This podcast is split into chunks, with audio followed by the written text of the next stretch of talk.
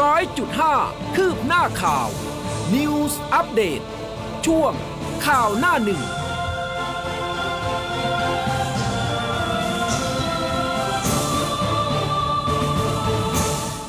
อรุณสวัสดิ์คุณผู้ฟังค่ะ ต้อนรับเข้าสู่เช้าวันสิ้นเดือนนะคะ30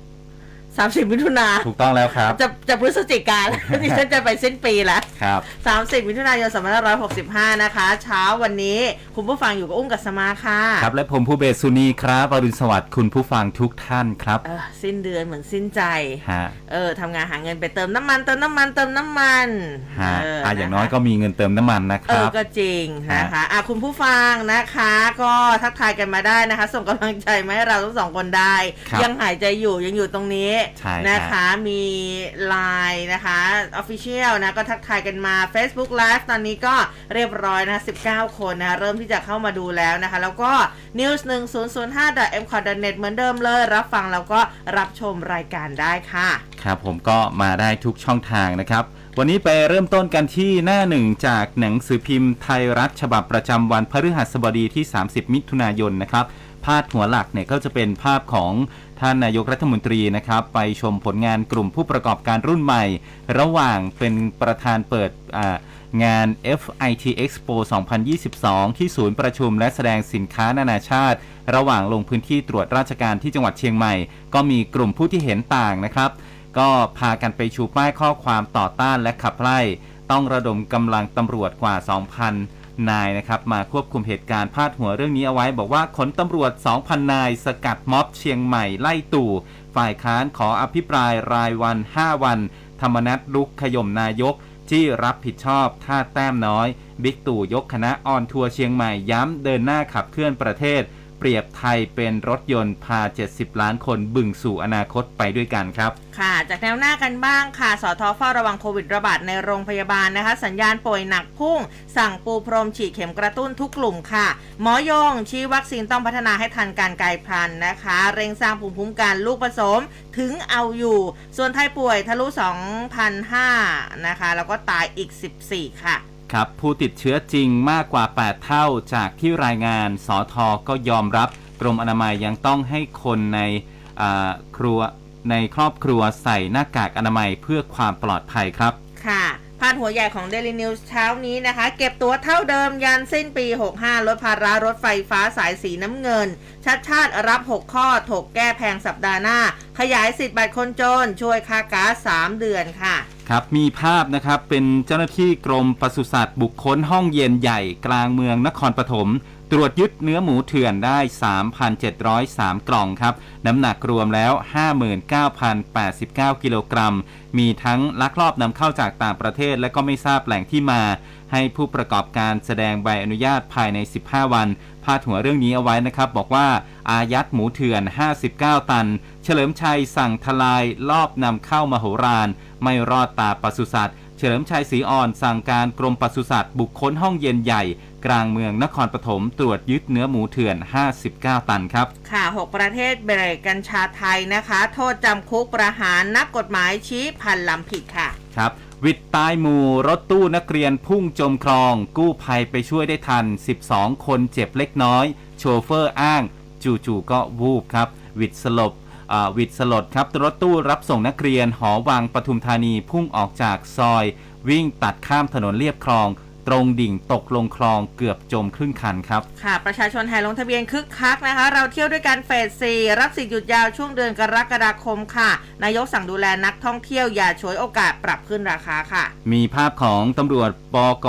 ปคบอายัดรถปอร์เช่ของนายเมธาชลิงสุข เจ้าของบุฟเฟ่เฉาดารุมะซูชิ และก็ทรัพย์สินอื่น ๆ รวม 13 รายการไปตรวจสอบว่าเกี่ยวพันกับการกระทำผิดหรือไม่ หลังจากนำหมายศาลไปตรวจค้น ที่พักย่านประเวศ ส่วนอีกจุดก็ค้นร้านดารุมะซูชิสาขาเดอะแจ๊สรามอินทา ยึดเอกสารไปตรวจสอบ และมีพาดหัวเรื่องนี้ ลุยค้นยึดเซฟ ดารุมะ ฉ้อโกง พบปอร์เช่ซุกในบ้าน กระเป๋าแบรนด์ดังเพียบตำรวจปคบอายัดรถปอร์เช่ตู้เซฟ กระเป๋าแบรนด์เนมรวม 13 รายการของบอนนี่ดารุมะซูชิไปตรวจสอบนะครับ ค่ะสหราชอาณาจักรอ่วมคาป่วยฝีดาดลิงทะลุพันคนแล้วนะคะ แอฟริกาใต้ติดเชื้อรายที่ 2 ส่วนทั่วโลกลามไม่หยุด 3,400 ค่ะ ครับ ประเด็นสุดท้ายอ๋อไม่ใช่สุดท้ายนะครับ กลุ่มเยี่ยมเพื่อนในเรือนจำยื่นหนังสือต่อนางอมรรัตน์กรรมธิการพัฒนาการเมืองนะครับ เรียกร้องขอให้ตรวจสอบความไม่โปร่งใสของกรมราชทัณฑ์กรณีละเมิดสิทธิมนุษยชน พร้อมกับเรียกร้องคืนสิทธิการประกันตัวผู้ต้องขังครับ ค่ะมากันที่เรื่องของสภาพดินฟ้าอากาศกันบ้างนะคะ แนวหน้าบอกว่าอุตุเตือน 37 จังหวัดพายุดีเ r ร s ชันถลม่มฝนตกหนักสะสมเสี่ยงท่วมฉับพลันค่ะ ประเด็นสุดท้ายเป็นกรอบเล็กๆ ของไทยรัฐนะครับ บอกว่าเหยื่อสาวรายที่ 13 โผล่จับปรินขืนใจอนาจารรองไตรรงเผยปลายอาทิตย์หน้าจะเรียกปรินครับ อืมนะคะ หลากหลายประเด็นนะสำหรับเช้าวันสิ้นเดือนแบบนี้นะคะ คุณผู้ฟังนะไปอย่างไรนะยังโอเคกันอยู่ไหมอยากจะบน่นเรื่องอะไรฮะอยากจะพูดถึงเรื่องอะไรนะคะ ก็อะลองส่งข้อความกันเข้ามานี่เมื่อวานนี้สามทุ่มได้ดูไหมวอลเลย์วอลเลย์อ๋อไม่ได้ดูคเอรับอไม่ได้ดูนนแล้วอุ้มก็ไม่ได้ดูเหมือนกันฮะมาเช็คผลนะจากน้องทีมงานของรัน้องฐวิภาพของฮะเราน้องวินะคะโอ้โหทีมงานออนไลน์ของเรานี่เป็น เขาเรียกว่าแฟนคลับของวอลเลย์บอลเลยเออเป็นแฟนตัวยงแล้วก็รายงานมาเรียบร้อยนะคะ ว่าเมื่อคืนนี้นะคะ ก็สำหรับไทยเนี่ยลงสนามที่ 3 พบกับเกาหลีใต้ก็เรียกได้ว่าเอาชนะเกาหลีใต้ไป 3 เซตรวดครับโอ้ยเมื่อวานนี้นะคะ ก็สุดยอดเลยทีเดียวนะคะ แล้วก็เดี๋ยวจะมีอ่า พบกับโดมินิกันบราซิล แล้วก็อิตาลีนะคะในหลายๆ นัดเลยนะคะอะเดี๋ยวมาดูกันว่าอ่ากำลังหาข้อมูลอยู่นะแป๊บหนึ่งนะคะว่าแต่ละสนามนั้นจะกี่โมงอะอย่างเมื่อคืนนี้3ามทุ่มใช่ไหมคะ ช่อง GMM 25วันนี้นะคะวันพระหัสบดี 30 มิถุนายน5โมงครึ่งอะอันนี้เนี่ยรีบกลับบ้านไปดูนะครับนะคะ ไทยพบกับโดมินิกันค่ะ ช่องจิม M25 เช่นกัน ส่วนเสาร์ที่ 2 กรกฎาคม อันนี้ข้ามนิดนึงนะคะ2ทุ่มครึ่งบราซิลพบกับไทยนะคะอันนี้ช่องวันนะคะห้องอาช่อง 31 แล้วก็อาทิตย์ที่ 3 กรกฎาคม2ทุ่มครึ่งเช่นกันไทยพบกับอิตาลีช่องวัน 31 เช่นกันก็เอาใจช่วยสาวๆนะสำหรับโปรแกรมวอลเลย์บอลเนชั่นลีก 2022 นะคะ เรียกได้ว่า ถือว่าเป็นข่าวดีรับเช้านี้แล้วกัน ครับผเอมอฮะ อะไปที่เชียงใหม่ครับ คุณผู้ฟังไปค่ะติดตามภารกิจของท่านนายกรัฐมนตรีครับเมื่อวานนี้เดินทางไปที่จังหวัดเชียงใหม่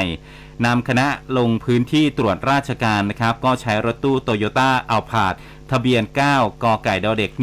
1881ทำไมคุณต้องบอกทะเบียนด้วย เอาเขาเขียนมา อ๋อ โอเค โอเค กรุงเทพมหานคร ไม่ได้บอกจะใบ้อะไรนะฮะเออเออปฏิบัติภารกิจจุดแรกตรวจเยี่ยมโครงการเพิ่มปริมาณน้ำในอ่างเก็บน้ำเขื่อนแม่กวง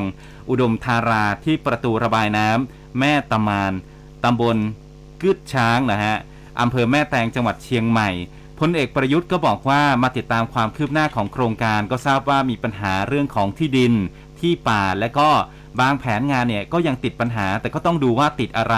เพื่อเร่งรัดให้ทันเวลาถ้าหากทิ้งช้าไปเนี่ยอาจจะเสียหาย ประชาชนจะไม่ได้ประโยชน์ ก็ขอฝากเรื่องการบริหารภาพรวมต้องมีคำตอบว่าติดขัดตรงไหน พื่อสั่งการแก้ไขปัญหาต่อไป ตามแผนงานก็ต้องเสร็จในปี 2570 แต่อย่างไรก็จะให้เสร็จเร็วขึ้น จากนั้นนายกรัฐมนตรีก็เดินทางไปพบปะประชาชนกลุ่มเกษตรกร ศูนย์ข้าวชุมชนที่มารอต้อนรับพร้อมกับป้ายเชียร์รัฐบาล และก็ก็บอกว่า ชาวนาคือครอบครัวเดียวกันของลุงตู่วันข้าวและชาวนาแห่งชาตินะครับ อันนี้ก็เป็นที่น่าสังเกตว่าก็มี กลุ่มมวลชนเนี่ยอืมจัดตั้งมาถือป้ายเชียร์ชาวยินมะชาวเชียงใหม่ยินดีต้อนรับรวมอยู่ด้วยนะครับอืมอ่าจากนั้นเนี่ยอันนี้เป็นช่วงเช้านะค่ะช่วงสายๆท่านนายกรัฐมนตรีก็เดินทางไปที่วัดป่าดาราพิรม พระอารามหลวงนะครับตำบลแม่ริมใต้อำเภอแม่ริม เข้ากราบนมัสการพระราชวิสุทธิยาน เจ้าวาดวัดป่าดาราพิรม เจ้าคณะจังหวัดเชียงใหม่ลำพูนแม่ฮ่องสอนนะครับ เพื่อความเป็นสิริมงคลนะครับ แล้วก็ท่านก็ให้พรและสนทนาธรรมพร้อมกับานายกเนี่ยก็ถวายากับปิยพันธ์นะฮะแด่พระครูวิบูรณธรรม เจ้าวาดวัดป่ากึตติธรรมนะครับตำบลอินทขินจังหวัดอำเภอแม่แตงนะครับที่ท่านอาพาธอยู่นะครับ มีช่วงหนึ่งนะครับที่ท่านนายกเนี่ยก็ไปอ่าเดินทางไปเป็นประธานในพิธีอ่าเปิดงาน FTI Expo 2022ค่ะที่ศูนย์ประชุมและแสดงสินค้านานาชาติ ไปกล่าวปาฐกถาพิเศษ ฉากทัดใหม่อุตสาหกรรมไทยเพื่อความยั่งยืน บอกว่าวันนี้ประเทศไทยกำลังพบกับสายลมแห่งการเปลี่ยนแปลง รัฐบาลพยายามขับเคลื่อน พบปะพูดคุยระหว่างประเทศให้มากขึ้น เพื่อปลดล็อกให้ภาคธุรกิจเนี่ยเดินหน้าต่อไปได้ท่านนายกบอกว่าก็เปรียบประเทศไทยเป็นเหมือนกับรถยนต์ที่พาคนกว่า 70 ล้านคน ขับเคลื่อนไปข้างหน้าบนเวทีโลกทำอย่างไรให้เครื่องยนต์นี้เดินไปได้อย่างไม่หยุดไม่ติดขัด ก็ต้องเตรียมรถให้พร้อม หลายคนอาจจะมองว่ายังไม่ได้ประโยชน์นะฮะยังไม่ได้รับประโยชน์ แน่นอนตนเองก็เจ็บปวด แล้วก็เห็นใจอาจจะทำอะไร ด้วยความระมัดระวังก็ย้ำว่าหลายประเทศเนี่ยชื่นชมไทยบริหารจัดการควบคุมโรคได้อย่างมีประสิทธิภาพ ทูตและผู้นำหลายประเทศรวมถึงนักลงทุน ต่างก็มั่นใจในประเทศไทยทำอย่างไรให้ไทยและอาเซียน เป็นดินแดนแห่งความสุข มีเสถียรภาพไม่มีสงครามความขัดแย้ง เป็นแหล่งอาหารโลก เราก็ต้องรักษาดุลอำนาจให้ได้นะครับ พร้อมกับให้ความสำคัญเรื่องของสิทธิมนุษยชน รัฐบาลรับฟังทุกอย่าง แต่ปัญหาที่เกี่ยวข้องกับกฎหมายเราก็ทำ ให้อยู่รอดในช่วงที่ผ่านมาปลอดภัยจากโควิด ปลอดจากการล้มละลาย แล้วก็เดินหน้าสู่ความพอเพียง ทุกคนมีรายได้แล้วก็ยั่งยืนอืมสำหรับการวางยุทธศาสตร์นะฮะยืนยันว่าไม่ใช่การรักษาอำนาจ 20 ปี แต่ว่าเป็นเพื่อแผน แล้วก็เป็นกรอบในการทำงานในอนาคตครับ อืมนะคะโอ้เมื่อวานนี้ก็เรียกได้ว่าทานนายกก็ไปหลายที่จริง ๆ แหละนะคะอืมแล้วก็เท่าที่เห็นจากหนังสือพิมพ์จากสื่อนี้เมื่อวานนี้แวะเวียนนะมีเด็ก ๆ เข้ามาขอถ่ายร่งถ่ายรูปแล้วก็ไปเล่นดนตรีกับเขาด้วยครับเออเขาเล่นดนตรีไทยกันอยู่เนี่ยนะคะ ก็ เกี่ยวกับภาคเหนือเนอะท่านก็แบบว่าไปร่วมวงด้วยอืม อ่านะคะอะดูภาพกันสักนิดทะนึเลาะงซอซึงเหรอฮะ เออใช่นะคะท่านก็ไปชิงฉับด้วยอ่านะสำหรับเมื่อวานนี้นะคะอะมาดูกันเรื่องอื่นๆกันบ้างอ่าเดี๋ยวอัปเดตกันสักนิดหนึ่งนะอาการของคุณชวนหลีกภัยครับเป็นยังไงฮะ เมื่อวานเห็นอยู่แวบๆอ้าวทำไมหน้า คุณคะ หน้าครับดิฉันค้างอ่านะคะหน้าดิฉันค้างอ่าแป๊บหนึ่งนะคะอ่ะก็ไปเอามาแล้วมาแล้วอะได้ได้เออได้ขอต่อให้อินเทอร์เน็ตอาจจะติดขัดนิดนึงฮะคุณชวนหลีกภัยตอนนี้อาการดีขึ้นครับนะครับประธานสภาผู้แทนราษฎรค่ะ ก็มีอาการดีขึ้น แต่ว่าคุณหมอบอกว่ายังให้นอนพักอยู่ที่โรงพยาบาลรามาอีกสักระยะหนึ่งนะคะจนกว่าอืมไข้จะลดนะคะแล้วก็ครับแข็งแรงขึ้น หลังจากที่ท่านก็เข้ารับการรักษาตัวที่โรงพยาบาลรามาธิบดีนะคะเพราะว่ามีอาการไข้มีอาการหนาวสั่นด้วยนะคะแล้วก็มีการตรวจหาเชื้อโควิด -19 ด้วยวิธี RT-PCR และผลตรวจ เป็นลบนะ อ่าไม่พบเชื้อนะคะ คือหลาย ๆ คนก็หวั่นๆว่าเอ๊ะท่านจะเป็นโควิดหรือเปล่านะครัคะบ แต่ว่าท่านก็มีการมอบหมายนะคะ ถึงแม้ว่าท่านจะอยู่โรงพยาบาลท่านก็มอบหมายให้ทางคุณสุชาติตันเจริญ คุณสุภชัยโพสุรองประธานสภาผู้แทนราษฎรทำหน้าที่ประธานในการประชุมแทนอืมเออนะคะเรียกได้ว่าคือถึงแม้ว่าตัวจะอยู่โรงพยาบาลเนี่ยแต่ว่าคือแอสไซน์งานแล้วอืม เออนะคะ ก็ไม่ทิ้งงานด้วยถ้ายังไงก็หายเร็วๆนะคะ ท่านชวนคะ ครับผมเออนะครับอ่ามาดูที่อ่าเรื่องของการประชุม สภาผู้แทนราษฎรที่จะมีการอภิปรายไม่ไว้วางใจค่ะรัฐมนตรีเป็นรายบุคคลเนี่ยนะครับ พลังประชารัฐเองเขาก็จัดทัพองครักษ์พิทักษ์บิ๊กตู่นะครับโอ้นายสายันยุติธรรมสสนครศรีธรรมราชพักพลังประชารัฐให้สัมภาษณ์ถึงการตั้งทีมปราบมารเป็นองครักษ์พิทักษ์นายกรัฐมนตรีในการอภิปรายไม่ไว้วางใจ ก็มีชื่อของนายสายันอยู่ด้วยนะครับ คือเดิมเนี่ยไม่มีชื่อของนายสายันอยู่ในทีม แต่ว่าก็ได้มีการพูดคุยภายในกับพลเอกประวิตยวงสุวรรณรองนายกรัฐมนตรี และหัวหน้าพักพลังประชารัฐ ก็เลยมีการแต่งตั้งเป็นทีม เพื่อตรวจสอบการอภิปรายของฝ่ายค้าน ว่ามีการอภิปรายนอกกรอบหรือไม่ โดยเรียกตนเองนะครับว่าอันนี้เขาก็เรียกว่าเป็นสงครามครั้งสุดท้าย เพราะว่านี่จะเป็นการอภิปรายครั้งสุดท้ายของรัฐบาลชุดนี้แล้วนะครับ และก็คิดว่าเมื่อฝ่ายค้านมีหลักว่าจะล้มรัฐบาลหรือว่าสอยนั่งร้านก็คือ อาพักประชาธิปัตย์พักภูมิใจไทย ก็จะใช้ตำราพิชัยสงคราม โดยมีตนเนี่ยเป็นทัพหน้าพักประชาธิปัตย์เป็นปีกซ้าย ภูมิใจไทยเป็นปีกขวา ขณะที่นายนิโรธสุนทรเลขาสสนครสวรรค์พักพลังประชารัฐในฐานะประธานวิปรัฐบาลเป็นทัพหลวงอืมนายชินบรบุญเกียรติสสนครศรีธรรมราช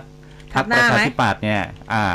ก็แล้วก็นายชาดา ไทยเศษสสอ่าอุทัยธานีเป็นทัพหลังอ๋อเป็นทัพหลังอืมมีทัพหน้าทัพหลัง คอยระวังหลังไม่ให้ฝ่ายค้านนะครับอภิปรายเกินกว่าที่กฎหมายกำหนด หรือว่าล่วงล้ำไปในส่วนของการใส่ร้ายป้ายสี พูดจาวกวนซ้ำซากนะครับนายสายันก็บอกอีกว่าอยากจะฟังฝ่ายค้านอภิปรายในหลักการว่ารัฐบาลบริหารประเทศมา 3 ปีกว่า รัฐบาลไม่ดีตรงไหนอืมทุจริตตรงไหนอืมบริหารประเทศไม่ก้าวหน้ายังไง ไม่ใช่เหมือนที่ผ่านมาที่ฝ่ายค้านประกาศว่ามีหมัดเด็ด แต่ก็มีแค่หมัดแยบนะ ขี่ม้าเรียบค่าอยู่ตลอดเวลา และการอภิปรายครั้งนี้ประชาชนจะได้ตัดสินใจว่ารัฐบาลนั้นมีปัญหาจริงหรือไม่พอถามว่าฝ่ายค้านตั้งเป้าว่าการอภิปรายครั้งนี้ ถ้าล้มนายกรัฐมนตรี และรัฐมนตรีในสภาไม่ได้ก็จะไปไปล้มในสนามเลือกตั้งให้ตายคาบ้าน โดยประชาชนไม่เลือกตั้งกลับเข้ามาอีกนายสายันก็บอกว่าฝ่ายค้านก็พูดไปอย่างนั้น แต่ความเป็นจริงก็คือความเป็นจริง มองว่าการอภิปรายครั้งนี้เป็นการอภิปรายที่มันหยด ดังนั้นการทำหน้าที่องครักษ์ครั้งนี้ก็ถือเป็นครั้งสุดท้าย ถ้าฝ่ายค้านถ้าฝ่ายรัฐบาลตอบดี ก็ถือว่าผ่านสงครามครั้งสุดท้าย แต่ถ้าหากฝ่ายค้านตอบดี อภิปรายดีก็ ไม่มีสิทธิ์ที่จะลุกขึ้นมาประท้วงได้ ก็อยากจะฝากฝ่ายค้านอภิปรายกันอย่างสร้างสรรค์ด้วยครับ อืมนะคะอะมาดูทางด้านร้อยเอกธรรมนัฐพรหมเผ่ากันบ้างอืมหัวหน้าพักเศรษฐกิจไทย พูดถึงการพิปรายไม่ไว้วางใจนายกรัฐมนตรีแล้วก็รัฐมนตรีอีก 10 คนนะคะซึ่งครมได้ตอบรับพร้อมกันอะ19 กรกฎาคมนี้ คุณครัธรบรมนัฐก็บอกว่าเท่าที่ทำกันบ้านนะแล้วก็ได้คุยกับเพื่อนสมาชิกที่ยื่นยติ ก็พบว่ารัฐมนตรีหลายคนนี้ก็น่าห่วงเหมือนกัน แล้วก็เชื่อว่าสังคมให้ความสนใจกับการอภิปรายไม่ไว้วางใจในครั้งนี้ส่วนถึงขั้นจะหลุดจากตำแหน่งไหมอันนี้ขึ้นอยู่กับเสียงโหวตในสภา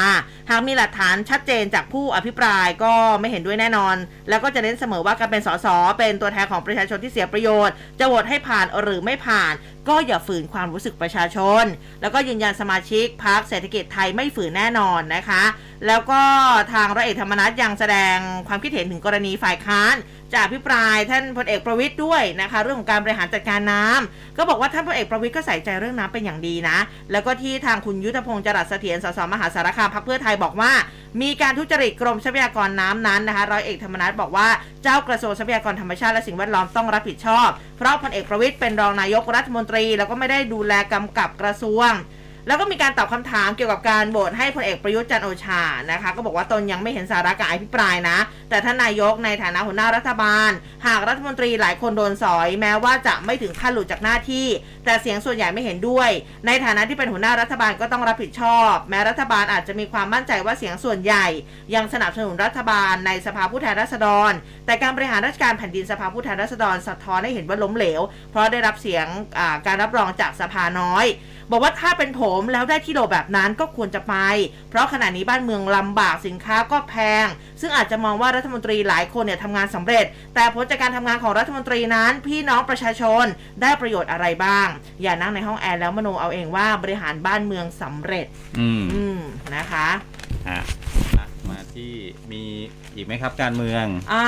จริงๆก็มีอยู่บ้างอะขออีกคนนึงแล้วกันนะครับ คุณสุทินคลังแสงค่ะท่านสสมหาสารคามพักเพื่อไทย ในฐานะประธานคณะกรรมการประสานงานพักร่วม ฝ่ายค้านหรือว่าวิปฝ่ายค้านก็ยืนยันนะบอกว่าเอาฝ่ายค้านพร้อมนะคะสำหรับการอภิปรายนะคะอะเดี๋ยวเราต้องมารอดูแล้วล่ะ ฮะ ว่าสำหรับการอภิปรายในรอบนี้เนี่ย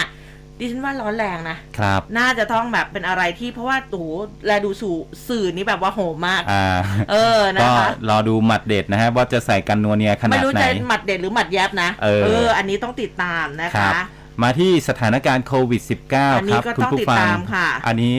อะยอดเนี่ยก็ยังอยู่หลักประมาณพันกว่า อืม2,000 2,000 กว่าค่ะ ประมาณนี้นะครับ เมื่อวานนี้เองเนี่ย อยู่ที่ 2,569 แล้วก็ตาย 14 นะครับ ผู้เสียชีวิตเนี่ย ส่วนใหญ่มีอยู่ 11 จังหวัดคือร้อยเอ็ดยโสธรแพร่นะครับ แล้วก็กรุงเทพปทุมธานี นครราชสีมาสุรินทร์ศรีสะเกดพิจิตรสระบุรี แล้วก็นครนายกนะครับอืมในขณะที่กรมควบคุมโรคก็รายงานนะครับอ่าผู้ป่วยโควิด -19 รายใหม่ พบว่า 10 จังหวัดที่มีผู้ป่วยรายใหม่สูงสุดนะครับ อันดับหนึ่งก็ยังคงเป็นกรุงเทพกรุงเทพใช่ รองลงมานะครับอาขอนแก่น สมุทรปราการ ชนบุรี กำแพงเพชรนะครับ ส่วนรายงานผู้ป่วยใหม่ที่เข้ารักษาในโรงพยาบาลหลักนะครับ มี 36 จังหวัด แล้วก็ไม่มีรายงานผู้ป่วยโควิด 19 ลดลงใน 11 จังหวัดนะฮะ ก็อ่าไม่มีรายงานผู้ป่วยโควิดอืม -19 อ่า ก็คือกระบี่ ชัยนาท ตรัง ตราด นครราชสีมา นราธิวาสพังงาพิจิตรระนองลำปาง และก็แม่ฮ่องสอนนะครับ ทีนี้เรื่องของการสวมแมสอ่าทางด้านของนายแพทย์เกียรติภูมิวงศ์รจิตปลัดกระทรวงสาธารณสุขนะครับก็พูดว่าขณะนี้สถานการณ์โควิด -19 ในไทย ก็ยังอยู่ในการควบคุมได้ มีแนวโน้มผู้ติดเชื้อ ผู้ป่วยกำลังรักษาจะเพิ่มขึ้นเล็กน้อย โดยพบผู้ติดเชื้อเพิ่มขึ้นในกรุงเทพปริมณฑลและจังหวัดใหญ่ทุกภูมิภาค โดยเฉพาะอำเภอเมือง ส่วนใหญ่ติดเชื้อจากการสัมผัสใกล้ชิด และเริ่มมีสัญญาณพบผู้ป่วยอาการหนักเพิ่มขึ้น ส่วนผู้เสียชีวิตนี่อันนี้มีแนวโน้มลดลง แต่ว่ายังเป็นกลุ่มผู้ผู้สูงอายุนะ 70 ปีขึ้นไป และก็ได้รับวัคซีนไม่ครบตามเกณฑ์ ดังนั้นจึงต้องไปเร่งฉีดวัคซีนโควิด -19 กันนะครับ รวมถึงเข็มกระตุ้นในทุกกลุ่ม โดยเฉพาะกลุ่มเสี่ยงที่ติดเชื้อแล้วจะมีอาการรุนแรงก็คือ กลุ่มผู้ที่มีอายุ 60 ปีขึ้นไป และผู้ที่มีโรคประจำตัว รวมทั้งพิจารณาใช้ยาแอนติบอดีออกฤทธิ์ยาวนะครับในกลุ่มที่เป็นกลุ่มเสี่ยงที่ไม่สามารถที่จะสร้างภูมิคุ้มกันได้เพียงพอจากการฉีดวัคซีนสำหรับผู้ที่เสียชีวิตจากโควิด -19 ที่มีประวัตินะครับในการฉีดวัคซีนเข็มกระตุ้นแล้ว ได้ให้จังหวัดนะครับไปติดตามข้อมูลแล้วก็เก็บตัวอย่างการตรวจหาภูมิคุ้มกันตามแนวทางที่กำหนด เพื่อยืนยันสาเหตุการเสียชีวิต และก็ค้นหาปัจจัยเสี่ยงต่อการเสียชีวิต คุณหมอเกียรติภูมิอีกบอกอีกด้วยนะครับ ว่าตอนนี้ถึงแม้ว่าประเทศไทยเราจะเริ่มผ่อนคลายมาตรการต่างๆ เพื่อให้สามารถกลับไปใช้ชีวิตใกล้เคียงกับปกติ เพื่อขับเคลื่อนเศรษฐกิจ แต่ก็ยังแนะนำให้ปฏิบัติการตามมาตรการป้องกันตัวเองตลอดเวลามารับวัคซีนตามกำหนด ป้องกันการติดเชื้อได้ระดับหนึ่ง และถ้าหากติดเชื้อก็จะลดความเสี่ยงความรุนแรงได้มาก ส่วนผู้ที่เดินทางไปต่างประเทศทุกคนนะ อันนี้แนะนำให้สวมหน้ากากอนามัยเมื่อต้องอยู่ใกล้ชิดกับผู้คนจำนวนมาก เว้นระยะห่างหรือว่าหลีกเลี่ยงการร่วมกิจกรรม การรวมกลุ่มของคนจำนวนมาก ที่ไม่ได้สวมหน้ากาก พอกลับจากต่างประเทศแล้วก็ให้สังเกตอาการตัวเอง ตรวจ ATK เคเมื่อมีอาการป่วย หากพบว่าผู้ติดเชื้อโควิด -19 หรือว่าผู้สัมผัสเสี่ยงสูงจำเป็นต้องสวมหน้ากากอนามัย ขณะที่อยู่ใกล้ชิดกับผู้อื่นนะฮะอืมอ่านะคะอย่างไปต่างประเทศเนี่ยอืมคือเขาหลายประเทศเขาถอดแมสกันแล้วไง ใช่คือถ้าอยู่ในที่โล่งแจ้งอืมเออนะคะ ก็ถอดแมสได้แต่ว่าถ้าแบบเริ่มเข้ามาในอาคารอะไรแบบนี้เนี่ยก็คือยังให้ใส่แมสอยู่ในบางคือบางที่ประทศเนี่ยนะบางคือที่ครับต้องเช็คผมกันให้ดีนะใช่ คือบางที่ถึงขั้นว่าเออถ้าเราใส่แมสไปในที่สาธารณะอ่าอาจจะดูแปลก บางคนอาจจะมาสะกิดเราบอกว่าเฮ้ย คุณถอดได้แล้ว เออถอดได้แล้วหรือเปล่าคุณไม่ปกติหรือเปล่าคุณเป็นเออหรือเปล่าอะไรอย่างเงี้ยอาจจะโดนเออบูลลี่ได้นะฮะเออนะคะแต่ก็อะก็ ก็ดูแล้วกันนะครับ ตามความเหมาะสม ถูกถูกต้องนะคะอ้าวนี่จริง ๆ อุ้มอะจะบอกว่าวันนี้หลาย ๆ คนอาจจะเห็นอุ้มใส่แมสเนาะอืมแล้วคืออันนี้พอเรารู้สึกว่าเราไม่ค่อยค่อยจะสบายสักเท่าไหร่อืมเราก็ต้อง save เพื่อนร่วมงาน ดิฉันก็ครับกลัวคุณอาจจะติดหวงติดหวัดดิฉันไปอ๋อเพราะฉันรู้สึกว่าดิฉันเป็นภูมิแพ้หรือเปล่าหรือว่าจะเป็นหวัดนะคะก็ต้อง save กันไว้ก่อนครับอะมาดูสามหมอกันบ้างค่ะหมอแรกนะคุณหมอยงเมื่อวานนี้โพสต์ Facebook ค่ะบอกว่าเชื้อโควิด -19 มีแนวโน้มคล้ายกับไข้หวัดใหญ่นะคือสายพันธุ์จะเปลี่ยนไปทุกปี การฉีดวัคซีนก็ต้องเปลี่ยนตามสายพันธุ์ทุกปี ไข้หวัดใหญ่เป็นแล้วเป็นอีกได้นะการฉีดวัคซีนเสริมภูมิทุกปี แล้วก็บอกว่าต่อไปเนี่ยนะก็ต้องมีการพัฒนาวัคซีนต่อไวรัสสายพันธุ์ใหม่ เพื่อให้ทันนะคะเพื่ออกับการที่มันเกิดภูมิต้านทานแบบลูกผสมด้วยนะคะอันนี้ก็ต้องพัฒนาวัคซีนกันให้ทันอืมนะคะ นักวิทยาศาสตร์ทั้งหลายก็ตอนนี้น่าจะขมักเขม้นกันนะคะ มากันที่อีกหนึ่งหมอค่ะหมอโอภาสพุทธเจริญนะหัวหน้าศูนย์โรคอุบัติใหม่ทางคลินิก โรงพยาบาลจุฬาลงกรณ์สภากาชาติไทย เมื่อวานนี้ท่านก็โพสต์ Facebook เหมือนกันบอกว่าปีนี้ทั้งปีจะมีสายพันธุ์ย่อยของโอมิครอนระบาดเป็นระลอก ไวรัสจะเก็บตกคนที่ยังไม่ติด เดี๋ยว ไวรัสจะเก็บตัวคนที่ยังไม่ติดกลืนน้ำลายเอื้อกเลยเออทำไมพูดอย่างนั้นล่ะเรไวรัสเาอะอุตส่าห์รอดมาตั้งหลายซีซั่นเพราะไวรัสจะมีการเปลี่ยนแปลงที่ติดง่ายกว่าเดิม คนก็จะวนเวียนอยู่กับการติดเชื้อทั้งในคนที่ฉีดวัคซีนไปแล้ว แล้วก็ติดเชื้อซ้ำในคนที่เคยติดเชื้อมาก่อนทั้งนี้ทั่วโลกสัดส่วนของสายพันธุ์ BA.4 แล้วก็ BA.5 นะคะ คุณหมอบอกว่าเพิ่มขึ้นนะคะกำลังแทนที่สายพันธุ์เดิม น่าจะเป็นสายพันธุ์ร่วมนะที่ทำให้มีการระบาดระลอกใหม่ๆ เล็ก ๆ ในหลายประเทศ หลังจากนี้จะมีสายพันธุ์ย่อยของโอมิครอนระบาดเป็นระลอก ซึ่งสร้างกำแพงต้านการติดเชื้อไม่ได้ แต่สามารถลดความรุนแรงจากอาการป่วยได้จากวัคซีน หมอสุดท้ายค่ะ คุณหมอธีระวรัตนารัตน์ท่านอ่าโพสต์ Facebook เหมือนกัน บอกว่าผลการวิจัยนะคะ ของสหราชอาณาจักรเนี่ยพบว่าเชื้อโควิด -19 สายพันธุ์โอมิครอน มีความเสี่ยงต่อการติดเชื้อโควิด -19 ซ้ำมากกว่าระลอกก่อนถึง 7 เท่าด้วยกันอืมขณะที่วารสารการแพทย์นะคะอ่า The Lancet Infectious นะคะ Diseases นะคะก็บอกว่า เชื้อโควิด -19 สายพันธุ์โอมิครอนสายพันธุ์ย่อย BA.4 แล้วก็จุด5เนี่ยนะมันดื้อมาก มันดื้อกว่าสายพันธุ์ตั้งต้นของสายพันธุ์โอมิครอนซะอีกนะคะ ทั้งการต่อต้านภูมิคุ้มกันที่เกิดขึ้นจากการติดเชื้อโควิด -19 มาก่อน แล้วก็ภูมิจากวัคซีน รวมถึงยาแอนติบอดีที่ใช้รักษา พร้อมบอกตัวเลขผู้ป่วยโรคโควิด จากการตรวจ ATK ของจังหวัดชนบุรี ที่เขาสูงถึง 3,068 รายนะครัคะบดังนั้นเนี่ยการสวมใส่หน้ากากอนามัยการใช้ชีวิตอย่างระมัดระวังไม่ประมาทจึงเป็นเรื่องที่สำคัญฮะ เออต้องระมัดระวังตัวเองกันให้ดีนะคะเพราะว่าบางทีเนี่ยก็อ่านๆก็เจอเจอข้อมูลเรื่องของ BA.4.5 เหมือนกันว่าเอ๊ะมันจะมาเป็นระลอก 6 หรือเปล่า ครับ แล้วอย่างที่คุณหมอธีระบอกไป เราจะรอดไหมคุณอืมเออเขาจะเก็บตกเราไหม เราอุตส่าห์รอดมาได้ตั้ง 5 ซีซั่นแล้ว ครับ เออ นะคะ ก็ยังไงระมัดระวังตัวกันด้วยละกันนะเออสำหรับในช่วงนี้นะคะ คืออย่าเพิ่งผ่อนคลายมาตรการจนมากเกินไป เออเอ่อนอกจากเราจะต้องสวมหน้ากากอนามัยแล้วก็ต้องวอนว่าวอนว่า อย่ามาเก็บตกเราเลยวอนเธอจากไป ให้ไปเธอะจ้าอะไรเพราะว่าตอนนี้เนี่ยางอย่างคุณหมอสุวรรณชัย วัฒนายิ่งเจริญชัยค่ะอธิบดีกรมอนามัยท่านก็บอกว่าตอนนี้ก็ยังอยากจะอ่าให้สวมหน้ากากอนามัยกันอยู่ ถึงแม้ว่าจะมีประกาศนะครับอ่าที่บอกว่าอะคุณสามารถที่จะสวมหน้ากากอนามัยตามความสมัครใจแบบมีเงื่อนไขได้นะครับ แต่ว่าเตือนให้ผู้ที่มี ความเสี่ยงสูง สวมหน้ากากอนามัยนะครับ แล้วก็อ่าอย่างผู้ที่อ่าทำงานครัวนะฮะอ่าพวกกุ๊กอะไรต่างๆเนี่ยก็ควรที่จะเออเขาก็ใส่เฟสวซมชิลเนาะเออถ้าสวมมาก็ดีนะ เพราะว่าอ๋อออย่างเวลาพูดคุยกันเนี่ยเราก็เพิ่งรู้นะเมื่อก่อนเนี่ยไม่มีความรู้ว่าเวลาคุยกันเนี่ยน้ำลายมันฟุ้งกระจายไปขนาดไหน เอ้ยมันฟุ้งอยู่มันฟุ้งใช่อยู่คุณบางทีคนเนี้ก็ยคือใส่ใส่หน้ากากแล้วก็ใส่เฟซชิลด้วย ใช่ถ้าถ้าทำอย่างนั้นได้ก็จะเป็นการดีเลเอยอก็จะดีนะครับแต่ว่าจมูกอาจจะต้องเปิดหน่อย เพราะว่า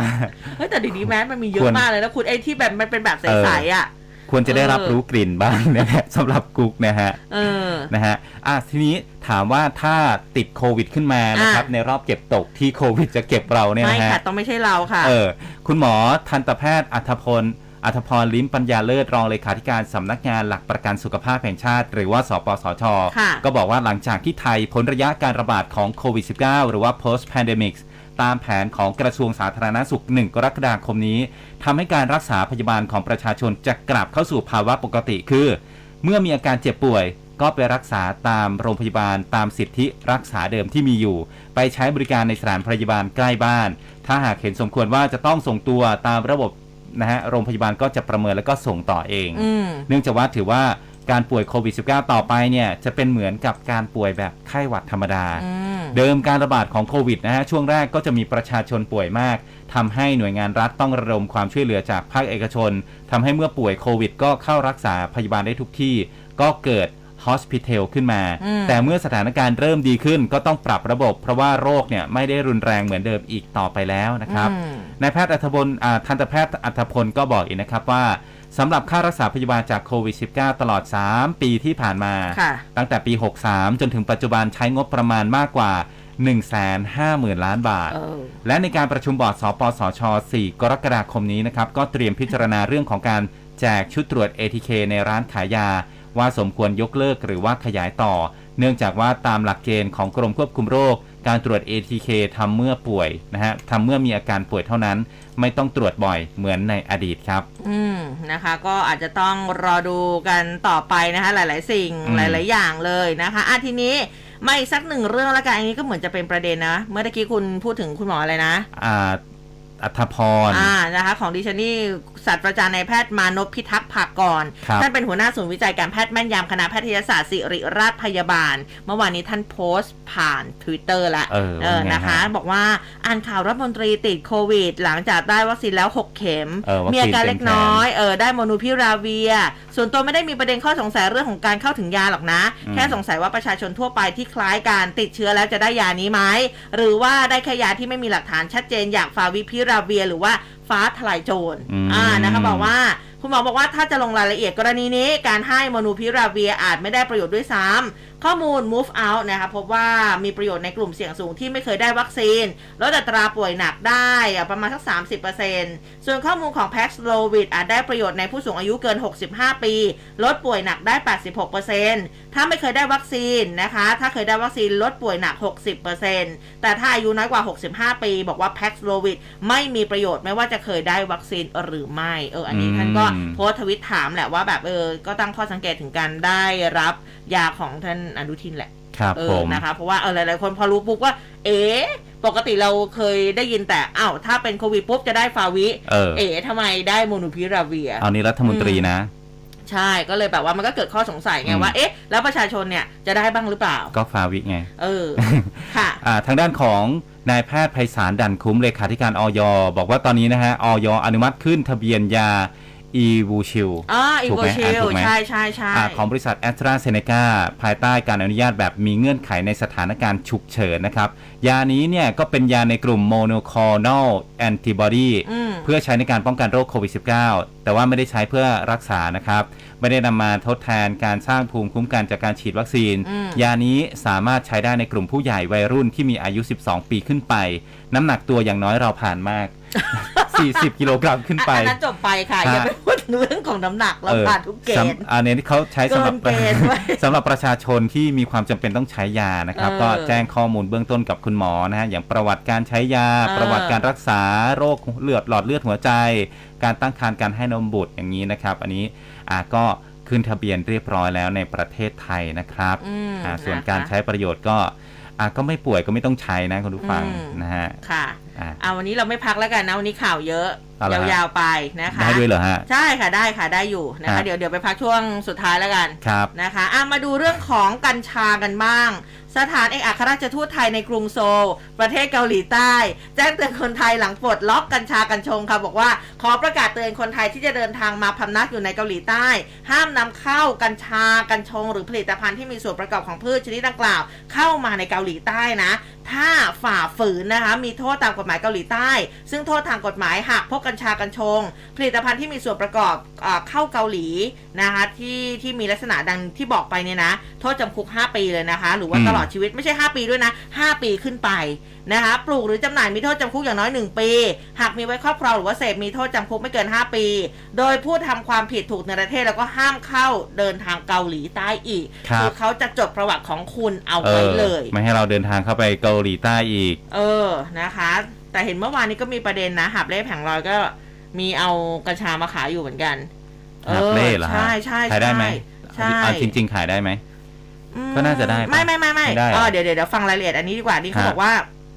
ทางคุณวสานบุญหมื่นวัยผู้อำนวยการเขตพระนครเนี่ยเมื่อวานนี้ลงพื้นที่เข้าสารเลยนะครับพบร้านจำหน่ายกัญชาปลีกหนึ่งร้าน ก่อนที่จะขอความร่วมมือให้เก็บแผงออกไปทำให้ก็อะ ผู้ค้าเขาก็ไม่ค่อยพอใจการสักเท่าไหร่ มีการโต้เถียงเล็กน้อยทำให้ผอเขตพระนครต้องชี้แจงบอกว่า ห้ามขายที่ห้ามขายบริเวณนี้เนื่องจากผิดพรบหาบเร่แผงลอยอืมไม่ใช่ความผิดเกี่ยวกับกัญชาเออ นี่เขาก็อธิบายนะคะ ก็บอกว่า ขอชี้แจงว่าการจำหน่ายกัญชาไม่ใช่สิ่งผิดกฎหมายนะ แต่เนื่องจากว่าผู้ค้ารายนี้มีการตั้งร้านค้าบริเวณทางเท้า ประกอบกับบริเวณถนนข้าวสารมีการขึ้นทะเบียนร้านค้าหาบเร่แผงลอยเอาไว้ทำให้ร้านกัญชาร้านนี้ไม่สามารถ ตั้งบริเวณนี้ได้อืมเออ มันก็เลยเป็นประเด็นเพราะว่ามันมีเขาเรียกว่าเป็นคลิปไวรัล เอ๊ะฮะมันได้เหรออะไรแบบนี้นะคะ ส่วนเรื่องของการจัดตั้งร้านจำหน่ายกัญชา บริเวณถนนข้าวสารสามารถตั้งร้านได้เหมือนร้านค้าอาหารทั่วไปเลยนะอืมเพียงแต่คุณเนี่ยต้องไปขึ้นทะเบียน แล้วก็ทำตามขั้นตอนที่สำนักงานเขต หากขั้นตอนและการตรวจสอบผ่านทั้งหมดก็สามารถตั้งได้ ทั้งนี้ที่ผ่านมายังไม่มีร้านกัญชาร้านใดขอขึ้นทะเบียนขายที่ถนนข้าวสารก็เลยแนะนำผู้ค้ารายนี้บอกว่าเออไปขึ้นทะเบียนซะฮะเออมันจะได้ไม่ได้มีปัญหาอะไรซึ่ง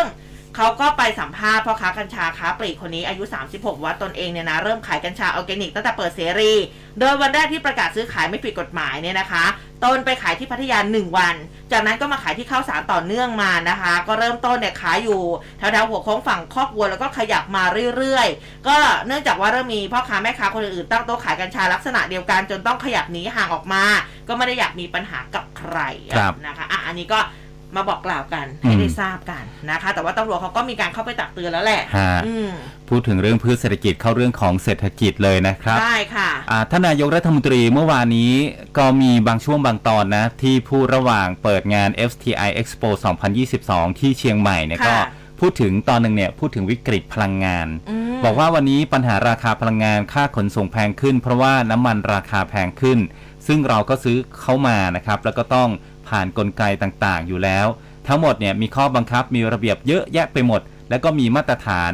นอกจากพลังงานสูง ต้นทุนการผลิตก็สูงขึ้น มีปัญหาเงินเฟ้อเข้ามาอีก ซึ่งส่วนหนึ่งก็เป็นผลมาจากการดำเนินนโยบายการเงินการคลังของต่างประเทศด้วย ยืนยันว่าเราเนี่ยดูทุกอย่างด้วยความรัดกุมมากที่สุดทำอะไรก็ตามจะไม่ทำให้การเงินการคลังของประเทศอ่อนแอลง และให้ต่างประเทศเชื่อมั่นในศักยภาพการเงินการคลังของไทย ที่วันนี้ก็ยังแข็งแกร่งอยู่ในระดับ B บวกแม้จะมีการกู้อะไรต่างๆ ซึ่งก็ไม่ได้อยากกู้ ถ้าไม่จำเป็นตัวเองก็ไม่อยากกู้นะฮะ ส่วนเรื่องน้ำมันเนี่ยมันก็ติดปัญหาทั้งโลกโธ่ทำไมจะไม่อยากลด อยากลดจะตายอยู่แล้วนะครับอืมเออท่านโถนายกคุณไม่ได้อารมณ์เลยอะเออปะเอาเอาโถอย่างงี้ปะโธ่ทำอย่างเงี้ยอ่าก็อะท่านเนาะท่านว่าอย่างนี้นะครับอะอะอีกท่านหนึ่งพูดถึงเรื่องของอ่า กระทรวงการคลังนะครับอ่านนายค่ะอาคมเติมพิทยาภัยศิษย์รัฐมนตรีว่าการกระทรวงการคลัง บอกว่ากระทรวงการคลังและก็สภาพัฒน์นะครับอยู่ระหว่างการหารือที่จะใช้งบประมาณรายจ่ายปี 65 ในส่วนของงบกลาง เพื่อนำมาใช้ในมาตรการเยียวยา และก็แบ่งเบาภาระค่าครองชีพประชาชนครึ่งช่วงครึ่งปีหลัง ส่วนจะเป็นมาตรการใดนั้น อันนี้รอนะครับรอหารือให้ได้ข้อยุติก่อนอย่างไรก็ตามก็ขอให้ประชาชนมั่นใจว่ารัฐบาลมีมาตรการช่วยเหลือแบ่งเบาภาระค่าครองชีพของประชาชนอย่างแน่นอนอืมมาตรการที่จะนำมาใช้เนี่ยนะครับ จะเป็นการแบ่งเบาภาระช่วยค่าครองชีพประชาชน จะมีทั้งมาตรการเก่า แล้วก็มีมาตรการใหม่อ่าซึ่งมาตรการเก่าเนี่ยได้ขยายระยะเวลาตามมาตรการออกไปแล้ว เช่น การตรึงราคาก๊าซ NGV สำหรับอืมรถยนต์ ก๊าซหุงต้มเป็นต้นนะครับ ส่วนการต่ออายุมาตรการลดภาษีสรรพสามิตน้ำมันดีเซลนั้น ก็ยังมีเวลาพิจารณาอยู่นะครับ เนื่องจากว่าจะสิ้นสุดอายุมาตรการคือ 20 กรกฎาคมนี้อย่างไรก็ตามก็จะเข้าไปช่วยเหลือผู้ได้รับผลกระทบจากราคาน้ำมัน จะเน้นเฉพาะกลุ่มมากขึ้นนะครับ มีงบประมาณมีจำกัด ขณะที่งบของกลางเนี่ยมีเหลือไม่มาก ทางนี้ก็มั่นใจว่าผลิตภัณฑ์มวลรวม หรือว่า GDP ของไทยปี 65 จะยังโตได้ในอัตรา 3.5%ซึ่งก็อยู่ในช่วงที่ คาดการเอาไว้ตั้งแต่ต้นปีที่ 3-4%นะครับ เป็นผลอืมจากการเปิดประเทศที่ทำให้นักท่องเที่ยวเนี่ยเข้ามาประเทศเรามากขึ้นครับ อะนะคะอะมาดูเรื่องของเทศกาลหนังกันบ้างนี่อืมกทมเขาจะจัดเทศกาลภาพยนตร์กรุงเทพกลางแปลงนะคุณผู้อ่าฟังใช่ใช่ใช่นอกจากเดือนมิถุนายนเนี่ยจะเป็นแบบไพรมานแล้วนะคะ เดือนหน้าของเราจะมีเทศกาลภาพยนตร์กรุงเทพกลางแปลงนั่นเองฮะหนังต่างๆ จะถูกอุ้ยเขาเรียกว่าเป็นบรรยากาศเก่าๆเลยนะอ่ากลับมานะคะซึ่งเมื่อวานนี้ทางคุณชาติชาติสิทธิพันธ์ค่ะผู้ว่าราชการกรุงเทพมหานครก็บอกว่า ตลอดเดือนหน้านะคะ กรกฎาคมค่ะกทมจะจัดเทศกาลภาพยนตร์กรุงเทพกลางแปลง ก็จะจัดฉายหนังไทยตลอดเดือนตามสถานที่ต่างๆ ก็หวังว่ากิจกรรมนี้จะนำรอยยิ้มนำความหวังความสุขกลับมาให้คนกรุงเทพต่อเนื่อง จากเทศกาลดนตรีในสวนนะคะ ซึ่งการจัดหนังกลางแปลงนี้เนี่ยวันแรก 7 กรกฎาคมอืมที่ลานคนเมืองคปรับระเดิมด้วย 2499อันธพาลคลองเมืองโอ้อ๋อแดไปงไปที่ลานคนเล่เมืองเลยนะ เออฮะนะคะพี่ปุ๊ระเบิดขวดนะคะอืมแหมนึกถึงความหล่อของพี่ติ๊กเจษดาเลยครับนอะไรหล่อตั้งแต่หนังเรื่องแรกยันตอนนี้ฮะเออนะคะเป็นอมตะใช่แล้วก็จะมีการฉายหนังกลางแปลงตามสถานที่ต่างๆทั่วกรุงเทพด้วย มีภาพยนตร์ไทยมากมายอะมาย้อนความหลังกันสักนิดหนึ่งเรื่องมือปืนเวลาในขวดแก้วอันครันี้บทันนะคุณโก้นรเบศคุณเออ แม่นางพระโขนงอันนี้นี่ไม่ฮะแน่ใจว่าถ้าจะเอาเวอร์ชันไหนเขามาก็เยอะเหลือเกินเขาฉายเป็นสัปดาห์นะอ่าใช่สัปดาห์แรก7ถึงอืม9อย่างวันที่ 7 เนี่ย เรื่องอ่า2499อันธพาลคลองเมืองใช่ที่ลานคนเมืองเขตพระนคมีรอีกเรื่องหนึ่งด้วย รถไฟฟ้ามหานาเธอ โอ้ยพี่เคนธีรเดช ที่อันนี้ที่ True Digital Park เขตพระโขนงอืมส่วนวันที่ 8 ฉายเรื่องเวลาในขวดแก้วอ่าพี่โก้อันี้นใครรเบศโกนรเบศจินปินเพชรใช่ถูกต้องโอะคุณทานคุณปวีนาทันชาลิปสกุลเนี่ยปวีนาชาลิปสกุลใช่อ๋ออ่าตอนนี้เป็นนะคะอ่ารับบทแม่นะครับ เดี๋ยวคุณใช่ไหมเขาตามอายุไง เออเออเออแม่ผมกำลังลำลึกอยู่ว่าใช่ไหมเออเออเออใช่นฮค่ะใช่ แล้วก็เรื่อง 36 เออ อันนี้ไม่เคยดู เออเพิ่งเคยได้ยินชื่อ เออ ไม่แน่ใจ แต่แบบเผื่อไปดูแล้วอ๋อเรื่องนี้นี่เออ2555อะไรไม่แน่ใจนะครับ แล้วก็วันที่9ครับคุณผู้ฟังฉายเรื่องแพรดำที่ลานคนเมืองเขตพระดินฉันคไม่รรู้จักแน่นอนเพราะว่ายังไม่เกิดตั้งแต่ปี 2504อะ โอ้ยเรื่องนี้น่าดู เรื่องแม่นาคพระโขนงใช่แต่ดิฉันไม่แน่ใจว่าปี 2502 เนี่ยรุ่นไหนไงเวอร์ชัน2502นะเอฮะคุณอผู้ไม่ฟังไม่ทัแน่นไหใจมว่ารุ่นไหนใครทันไหนบอกสิตามไปดูที่ True Digital Park เขตพระโขนงนะครับเออใช่นะคะ สัปดาห์ที่ 2 ฉายเรื่องหนัง Triple R เหรอฮะ RRR ที่ศูนย์เยาวชนคลองเตย แล้วก็จริงๆก็เยอะโอ้ยมากเลยมีหนังอะใหม่ด้วย Four King อ่ามี Four King ด้วยเอออันนี้ต้องระวังนะ Four King ที่เป็นที่สวน สวนรถไฟเขตจตุจักรนะครับเออออาจจะต้องมีตำรวจมาด้วยหรือเปล่าเรื่องนี้นะครับ วันที่ 14 เนาะวันที่ 15 ฉายเรื่องมนต์รักทรานซิสเตอร์ โอ้อันนี้ชอบเลยนะ จริง ๆ หลากหลายเรื่องนะพี่ต๊อกคุณสุภกรนะคุณผู้ฟังคือถ้าใครอยากได้ตารางเนี่ย เดี๋ยวเออส่งให้อุ้มมีตารางเลยอะนะเดี๋ยวแบคุบณเยอุ้มอะโพมากสต์ไปใน Facebook ได้ไลฟ์ของเราเลยหน่อยนะครับ มีหลายเรื่องบุญชูก็มีนะฮะอุ้ยภาคไหนนะบุญชูนี่เยอะมากเอาจริงเอาบุญชูภาค ปีสระอูยาวๆก็2531น่ามีจะนะเป็นคุณสันติสุขพรหมศิริ ใช่ค่ะ กับคุณฮะจิตรานี่แหละครับ เรื่องหมานครก็มีนะครับ เออ เออ โอ้ หลายเรื่องฮะ เออ เป็นอะไรที่ที่มีทั้งที่หนัน่างดูใหม่หมานักงเลยเก่านะครับอะก็ถือว่า อุ้ยรักแห่งสยามก็มีอืมซีซันเชนก็มีนะครับ โอ้วัยเราทั้งนั้นอะครับ เดี๋ยวยังไงอ่าโพสต์ไว้ให้ละกันนะคะ เผื่อใครที่สนใจอยากจะไปดูนะสำหรับเทตศลอดกาลเดือนเลย ใช่นะคะ ก็อะไปติดตามกันได้นะคะสำหรับเดือนหน้าทีนี้มาดูเรื่องของคนที่ใช้รถไฟฟ้ากันบ้างนี่เขาบอกว่าสถานีชาร์จรถยนต์ไฟฟ้า PTT EV Station คือปกติเนี่ยช่วงนี้เราจะใช้กันฟรีนะ ตามอ่าปั๊มเนี่ยอ๋อเขาจะเริ่มคิดค่าบริการแล้วนะ เอาเหรอเออหนึ่งสิงหานะคะ จะให้ใช้ฟรีอีกสักเดือนหนึ่งนะคะอะก็เขาบอกว่าหลังจากที่สถานีชาร์จรถยนต์นะคะ ของปตทเนี่ย ก็เปิดให้ชาร์จฟรีมาโดยตลอด แต่ว่าก็กำลังจะเริ่มคิดค่าบริการ 1 สิงหาคมเป็นต้นไป ซึ่งอะหลายคนอยากรู้ว่า เอ๊ะ แล้วเขาคิดค่าบริการอย่างไร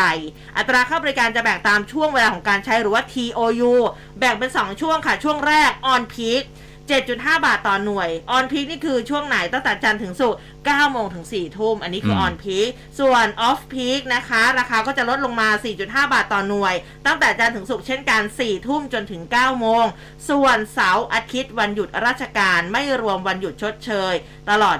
24 ชั่วโมงอ่านะคะ อันนี้เนี่ยเอาอันนี้ไม่เห็นบอกนะว่าฟรีหรือไม่ฟรีนะคะ แล้วก็นอกจากนี้เขาบอกว่าสถานีชาร์จรถยนต์ PTT EV Station เนี่ยก็ ยังคิดค่าบริการจองเวลาชาร์จล่วงหน้า 20 บาทด้วยอืมโอ้เขาจองล่วงหน้าด้วยด้วยนะครับอ่าเข้าไปใช้บริการภายใน 10 นาทีแรกอะนะคะอะอันนี้ก็แจ้งกันมานะคะเพราะว่าอย่างที่บอกไปช่วงนี้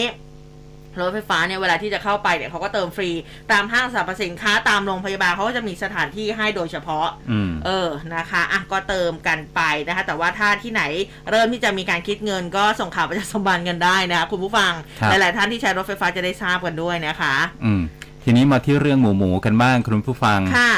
ก็นายเฉลิมชัยครับ รัฐมนตรีกระทรวงเกษตร สั่งปศุสัตว์ตรวจสอบห้องเย็นก็พบว่ามีการซุกเนื้อหมูเถื่อนกลางเมืองนครปฐมโอ้ก็อายัดทันที 59 ตันครับ นายเฉลิมชัยศรีอ่อนรัฐมนตรีว่าการกระทรวงเกษตรและสหกรณ์ก็บอกว่ากระทรวงเนี่ยมีนโยบายป้องกันส่งเสริมอาชีพการเลี้ยงสุกรเพื่อเสริมความมั่นคงทางอาหาร แล้วก็ยกระดับมาตรฐานสินค้าเกษตรปลอดภัย ทั้งได้คุณภาพมาตรฐานมีความปลอดภัย อาหารปลอดจากโรค และก็สารตกค้างในสินค้าปศุสัตว์ ก็สั่งการให้กรมปศุสัตว์เนี่ยนะครับ ซึ่งเป็นหน่วยงานภาครัฐ มีภารกิจหน้าที่หลักในการควบคุมป้องกันโรคระบาดสัตว์ และก็กำกับดูแลสินค้าปศุสัตว์ ให้มีคุณภาพมาตรฐาน ด้านความปลอดภัยอาหาร เข้มงวดในการนำเข้าซากสัตว์ และก็การเคลื่อนย้ายสัตว์ ป้องกันการลักลอบนำเข้าส่งออก หรือว่านำผ่านราชอาณาจักรไทยนะครับ และก็ป้องกันการลักลอบการเคลื่อนย้ายซากสัตว์ผิดกฎหมายในประเทศ เพื่อเฝ้าระวังและก็ควบคุมการระบาดโรคในสัตว์นะฮะก็เลยกำชับให้สั่งการให้เจ้าหน้าที่ปศุสัตว์นำชุดปฏิบัติการเนี่ยบังคับใช้กฎหมายดำเนินการตรวจสอบห้องเย็น เก็บซากสัตว์ก็พบการกระทำผิดกฎหมายดำเนินการลงโทษกับผู้ที่กระทำผิด อย่างไม่มีข้อยกเว้นนะครับ โดยนายสัตวแพทย์สรวิทย์ธานีโต อธิบดีกรมปศุสัตว์บอกว่ากรมปศุสัตว์นะครับก็ลงพื้นที่ตรวจสอบห้องเย็น เก็บซากสัตว์ตามข้อร้องเรียน ว่ามีการลักลอบนำเข้านะฮะซากสุกรจากต่างประเทศเนี่ยเอามาซุกซ่อนไว้ที่ห้องเย็นแห่งหนึ่ง กลางเมืองนครปฐมผลการตรวจสอบพบว่ามี ซากสัตว์นำเข้าจากต่างประเทศเนยนะครับ ก็อันนี้คือไม่ทราบแหล่งที่มาอ่าค่ะมาจากไหนก็ไม่รู้ ทั้งหมดเนี่ยมี 5 รายการชิ้นส่วนขาสุกร ระบุว่าอ่าขาอ่าข้างกล่องเนี่ยจากประเทศโปแลนด์ 1,510 กล่องจำนวน 22,650 กิโลกรัม ชิ้นส่วนขาสุกรไม่ระบุแหล่งที่มาอีก 80 กล่องนะฮะอืมจำนวน 2,655 กิโลกรัม และชิ้นส่วนนะฮะ อีกยี่ห้อหนึ่งนะครับ 1,433 กล่องจำนวน 26,984 กิโลกรัม และก็ชิ้นส่วนสุกรกล่องเขียวนะครับอ่า500 กล่องจำนวน 5,000 กิโลกรัม มีชิ้นส่วนขาอีกนะครับ กล่องขาวไม่ทราบแหล่งที่มาอีก 180 กล่อง 1,800 กิโลกรัม โอ้ อันนี้ก็ ก็เลยมีอีกหลาย ๆ กล่องด้วยนะครับ อาศัยตามอำนาจพรบโรคระบาดสัตว์นะครับใน พศ 2558 ตามมาตรา 31 การนำเข้าซากสัตว์โดยไม่มีใบอนุญาตอืมและมาตรา 34 เคลื่อนย้ายสัตว์โดยไม่มีใบอนุญาตนะครับ แล้วก็มาตราอื่นๆที่เกี่ยวข้องเจ้าพนักงานก็เลยอายัดซากสัตว์เอาไว้เพื่อตรวจสอบหาแหล่งที่มาลงบันทึกประจำวันเอาไว้ที่สพเมืองนครปฐมและก็แจ้งให้ผู้ประกอบการเนี่ยนำเอกสารใบอนุญาต เข้ามานะครับ แล้วก็ใบอนุญาตเคลื่อนย้ายซากสัตว์มาแสดงภายใน 15 วัน หากไม่สามารถนำมาแสดงได้ อันนี้ก็จะดำเนินการตามกฎหมายต่อไปนะครับ ค่ะ อืมอันทีนี้มาดูเรื่องของค่าโดยสาร MRT สายสีน้ำเงินกันบ้างนี่เมื่อวานนี้คุณศักดิ์สยามชิดชอบรัฐมนตรีว่าการกระทรวงคมนาคม พูดถึงกรณีคณะรัฐมนตรีเห็นชอบการปรับอัตราค่าโดยสาร รถไฟฟ้ามหานคร สายเฉลิมราชมงคลนะหรือว่ารถไฟฟ้า MRT สายสีน้ำเงิน ตามดัชนีราคาผู้บริโภคหรือว่า CPI เพิ่มอีกบาทหนึ่งสำหรับการเดินทางสถานีที่ 6 ที่ 9 ที่ 11 แล้วก็ 12 ตั้งแต่วันที่ 3 กรกฎาคมเป็นต้นไปนะอันนี้ทางคุณศักดิ์สยามเองก็บอกว่า ทางกระทรวงเนี่ยนะก็เล็งเห็นถึงผลกระทบที่จะเกิดขึ้นกับผู้โดยสาร ก็ได้ร่วมกันหารือกับบริษัททางด่วนแล้วก็รถไฟฟ้ากรุงเทพจำกัดมหาชนหรือว่า BEM นะคะในฐานะผู้รับสัมปทาน เพื่อหาแนวทางลดภาระค่าไฟฟ้าออกค่าใช้จ่ายของประชาชนนะคะในภาวะค่าของชีพที่มันสูงในปัจจุบัน โดยยังคงอัตราค่าโดยสารรถไฟฟ้า MRT สายสีน้ำเงินในราคาเดิม เริ่มต้นที่ 17 บาทนะสูงสุด 42 บาท พร้อมกับส่วนลดพิเศษสำหรับเด็กแล้วก็ผู้สูงอายุด้วยอีก 50%สำหรับเด็กนักเรียนนักศึกษาอีก 10%ของอัตราค่าโดยสารบุคคลทั่วไป ต่อเนื่องไปจนถึง 31 ธันวาคม อันนี้ก็อืมชี้แจงมา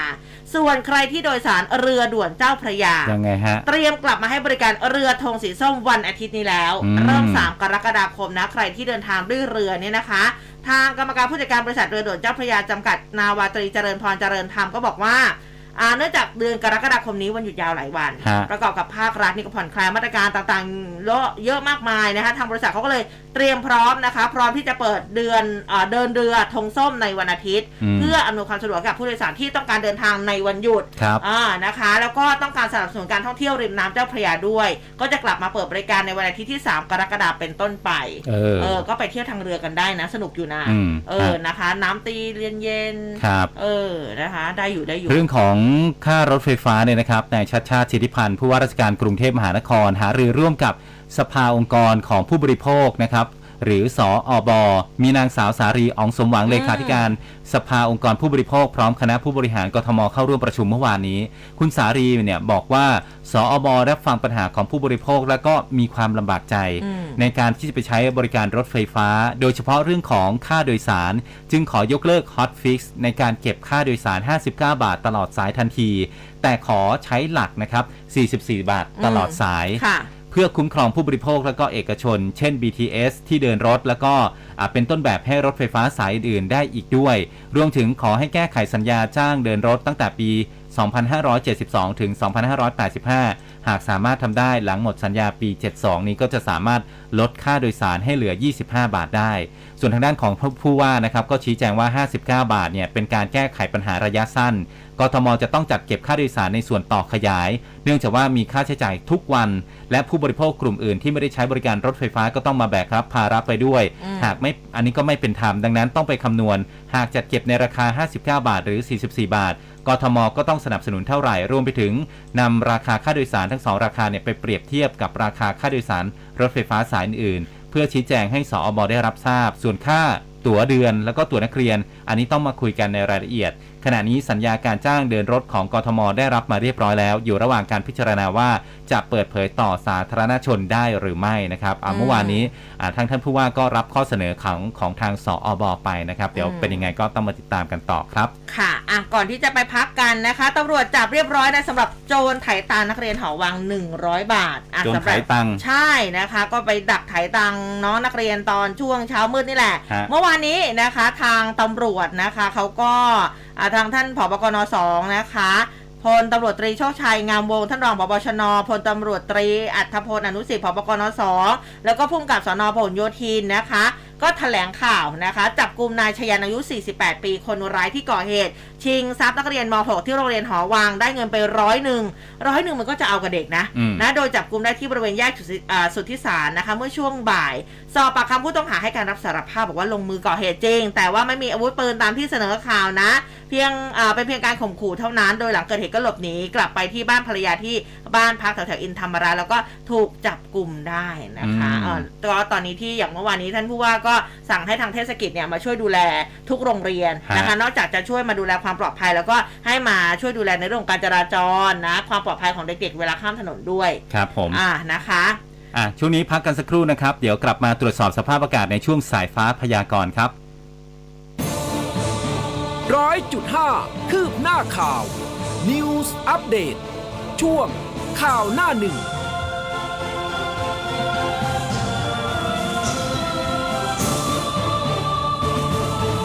ขอเชิญร่วมเลือกซื้อผลิตภัณฑ์โอท็อปพรีเมียมสัมผัสเสน่ห์ทางวัฒนธรรม ประสานนวัตกรรมภูมิปัญญา สืบสารสร้างสารรค์สุดยอดผลิตภัณฑ์โอท็อปพรีเมียมสู่สากลกว่า 300 ผลิตภัณฑ์ อิ่มอร่อยกับโอท็อปชวนชิม ระดับพรีเมียม จัดเต็มการแสดงจากศิลปินและรางวัลพิเศษทุกวัน 4-8 กรกฎาคมนี้8โมงเช้าถึง 5 โมงเย็นณลานอเนกประสงค์ชั้น 2 อาคารบีศูนย์ราชการแจ้งวัฒนะ จัดโดยกรมการพัฒนาชุมชนกระทรวงมหาดไทย เครื่องเล็มหญ้าออโตแม็ก ALT 350 ยิ่งใช้ยิ่งสนุก ความเร็วรอบสูง ปรับลดระดับความยาวได้ถึง 30 เซนติเมตร ด้ามจับกระชับ มีการป้องกันเศษหินน้ำหนักเบา ใช้งานสะดวก ใช้ได้ทั้งผู้หญิงและผู้ชาย และที่สำคัญ สินค้ารับประกันคุณภาพ 1 ปี ข้อเสนอพิเศษวันนี้ออโตแม Garden 2 ALT 350 จากราคาปกติ 2,320 บาท เหลือเพียง 990 บาทของแถมอีกเพียบ สนใจโทร02-853-8955ช็อปมาเนียสินค้าดีการันตีโดย m c o t ร่วมคุยข่าวผ่านทาง 468 3999 และ Official Line at mcot news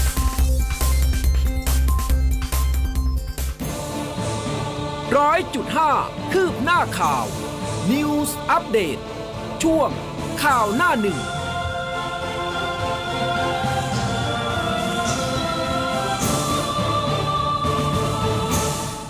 เอาละค่ะ ช่วงสุดท้ายแล้วนะคะ ไปพูดคุยกับคุณโกสินทร์เสียงวัฒนาหัวหน้าเวรพยากรณ์อากาศกรมอุตุนิยมวิทยาในช่วงสายฟ้าพยากรณ์ค่ะ สายฟ้าพยากรณ์โดยกรมอุตุนิยมวิทยา สวัสดีค่ะครับผมครับ สวัสดีครับ ค่ะ คุณโกสินทร์คะเห็นมีประกาศออกมาล่าสุด ครับ เป็นอย่างไรบ้างคะรายละเอียด ครับสำหรับ ในเรื่องของประกาศกรมอุตุนิยมวิทยานะครับ ก็เป็นฉบับที่ 5 แล้วนะครับ ก็เป็นเรื่องของตัวพายุดิเพชันบริเวณทะเลจีนใต้นะครับ ซึ่งล่าสุดก็ยังปกคลุมอยู่บริเวณทางด้านทะเลจีนใต้ตอนบน ก็คาดว่าตัวพายุนี้ก็คงจะเคลื่อนไปทางด้านอตอนใต้ของประเทศจีนนะครับ ในช่วงประมาณวันที่ 2 ถึงวันที่ 3 กรกฎาคมนี้ ซึ่งไอตัวพายุเนี่ยไม่ได้ส่งผลกระทบโดยตรงต่อลักษณะอากาศของประเทศไทยนะครับ แต่ว่าฝนของประเทศไทยที่จะเพิ่มขึ้นในระยะนี้เนี่ยน่าจะเกิดจากอิทธิพลจากของล่องมรสุมที่พาดผ่านตรงภาคเหนือตอนบน และประเทศลาวตอนบนนะครับ เข้าสู่ตัวย่อมความกดอากาศต่ำที่ปกคลุมบริเวณประเทศเวียดนามตอนบนประกอบกับตัวมรสุมตะวันตกเฉียงใต้ ที่พัดปกคลุมทะเลอันดามันประเทศไทยและอ่าวไทยอืมในช่วงของวันนี้เป็นต้นไปเนี่ยก็จะเริ่มมีกำลังแรงขึ้นนะครับก็จะทำให้ในพื้นที่ประเทศไทยเนี่ยก็จะมีฝนเพิ่มขึ้นไปได้อีกทั่วทุกภาคนะครับ โดยเฉพาะในพื้นที่ภาคเหนือ ภาคตะวันออกเฉียงเหนือวันนี้อาจจะมีฝนได้ค่อนข้างเยอะมากกว่าในพื้นที่ภาคอื่นอืมๆรวมถึงในพื้นที่ภาคใต้ฝั่งตะวันตกด้วยครับ อืมนะคะ แล้วกรุงเทพล่ะคะวันนี้ กรุงเทพและปริมณฑลก็ยังคงมีฝนตกเช่นเดิมนะครับ แต่ส่วนใหญ่ก็จะเน้นในช่วงบ่ายถึงค่ำนะครับอืมก็เป็นลักษณะของฝนฟ้าขนอง อาจจะมีลักษณะของลมกระโชกแรงเข้ามาได้ด้วยโอ้ลเนื่อมงแรจากงว่าด้วยในช่วงระหว่างวันอากาศมันค่อนข้างร้อนนะครับมพอมีลักษณะของฝนเข้ามา ก็อาจจะมีลักษณะของฝนฟ้าขนองลมกระโชกแรงเข้ามาได้ด้วยนะครับค่ะฮะแต่ทางใต้ฝั่งอันดามันนี่เจ็ดสิบเปอร์เซ็นต์ใช่ครับเรือออกได้ไหมคะ ช่วงนี้เรือยังออกได้อยู่ครับ แต่ว่าให้เรามาระวังบริเวณที่มีฝนฟ้าขนอง เพราะว่าคลื่นลมจะแรงขึ้นฉับพลันนะครับ อืม แต่ถ้าในภาวะปกติเนี่ยคลื่นลมก็อยู่ในเกณฑ์ปานกลางอยู่ครับ อืมคำเตือนนี้จะออกยาวๆไปจนถึงช่วงวันที่เท่าไหร่คะต้นต้นๆกรกฎาใช่ไหมคะ อ่าผลกระทบเนี่ยก็คผงลกระจะทบถึงใช่ประมาณวันที่สองกรกฎาคมนะครับอืม อ่าประกาศอันนี้ก็จะถึงประมาณวันที่สองกรกฎาคมนะครับ อืมค่ะ ครับ โอเคอ่ามีส่วนไหนอยากเพิ่มเติมไหมคะ ครับในระยะนี้บริเวณประเทศไทย โดยเฉพาะในส่วนของประเทศไทยตอนบนนะครับ ก็เริ่มที่จะมีฝนเข้ามาเพิ่มเติมมากขึ้นอืมในในหลายพื้นที่น่าจะเริ่มมีฝนตกหนักเข้ามาได้ตั้งแต่วันนี้เป็นต้นไปนะครับ ก็อาจจะต้องระมัดระวังในเรื่องของฝนตกหนักฝนที่ตกสะสมอืมซึ่งอาจจะทำให้เกิดลักษณะของน้ำท่วมฉับพลันน้ำป่าไหลหลากเกิดขึ้นได้นะครับ ค่ะค่ะ ขอบพระคุณมากนะคะ ครับ สวัสดีขอบคคุรัณบครับอ่าสวัสดีครับค่ะอะก็เรียกได้ว่าหลายพื้นที่นะคะ ที่ยังจะต้องระมัดระวังนะคะ ซึ่งอย่างปพเองเนี่ยเขาก็เตือน 16 จังหวัด ให้ระมัดอ่าระมัดระวังน้ำท่วมฉับพลันน้ำป่าไหลหลากช่วงวันที่ 30 มิถุนาถึง 2 กรกฎาคมด้วยนะคะ ก็จะมีอย่างแม่ฮ่องสอนเชียงใหม่เชียงรายลำพูนลำปางพะเยาน่านแพร่อุตรดิตถ์ เลยหนองบัวลำพูบึงการอุดรธานีหนองคายนครพนม แล้วก็สกลนครนะคะ ยังไงก็เฝ้าระวังสถานการณ์น้ำท่วมฉับพลันน้ำป่าไหลหลากกันไว้ด้วยนะเอคะอครับผมอืมอะทีนี้มาที่เรื่องของ PayPal อ๋อเพชรทอง PayPal นี่คืออะไรนะครับ PayPal ก็คือเอ่อเป็นเหมือนกับแอปพลิเคชันหนึ่งเนี่ยเปรียบเสมือนกับธนาคารออนไลน์ใช่ทำหน้าที่ค่ะในการรับส่งเงินผ่านช่องทางออนไลน์สำหรับผู้ที่จะ นำบัญชีธนาคารของตัวเองเนี่ยไปผูกกับ PayPal ก็ยังสามารถที่จะรับเงินจากผู้อื่นได้ด้วยนะฮะที่ไม่ได้ใช้ PayPal ส่วนใหญ่การใช้ทำธุรกรรมทางการเงินที่อยู่กับต่างประเทศอืมอย่างผมขายภาพในเว็บไซต์อ่าค่ะ Shutterstock เขาก็จะถ้าขายภาพได้เขาก็จะโอนเงินเข้า PayPal ของเราอืมแล้วก็ผูกกับบัญชีของเราอีกทีหนึ่งนะครับค่ะคือก่อนหน้านี้เนี่ยมันก็อ่า ในประเทศไทยเนี่ยคือระงับการใช้งานไปนะครับ แต่ว่าถือเป็นอีกข่าวดีนะครับสำหรับคนไทย เพราะว่า PayPal มีแผนกลับมาให้บริการในไทยอีกครั้งหนึ่งในปีนี้นะครับหลังจากปิดรับสมัครผู้ใช้ใหม่ไปเมื่อเดือนสิงหาคม 64 แล้วก็งดให้บริการชั่วคราวไป เมื่อมีนาคมที่ผ่านมา แต่การกลับมาครั้งนี้ของ PayPal เขาบอกว่าลูกค้าจะต้องลงทะเบียน NDID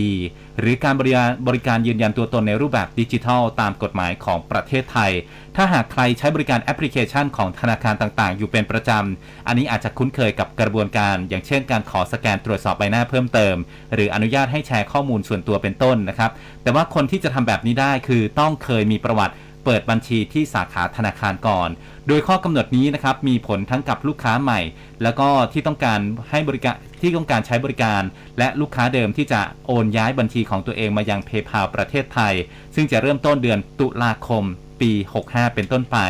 ดังนั้นดอกจันตัวโตๆนะครับว่าลูกค้าเดิมของ PayPal ควรจะลงทะเบียน NDID เร็วที่สุดนะครับ อย่างไรก็ตามข้อกำหนดนี้ก็สร้างปัญหาให้กับลูกค้าชาวต่างชาติ เพราะว่าปัจจุบันเนี่ย การลงทะเบียน NDID จะต้องใช้บัตรประชาชนไทยในการดำเนินการเท่านั้นสำหรับ PayPal ก็เปรียบเสมือนธนาคารออนไลน์ที่ใหญ่ที่สุดในโลกทำหน้าที่รับฝากจ่ายเงินออนไลน์จากผู้ใช้ทั่วโลก โดยผู้ที่ใช้เนี่ยสามารถที่จะไปผูกบัญชีธนาคารกับและก็บัตรเครดิต หรือว่าบัตรเดบิตของตัวเอง กับบัญชี PayPal เพื่อใช้จ่ายได้ อันนี้จุดเด่นที่ทำให้คนนิยมใช้ PayPal ก็คือ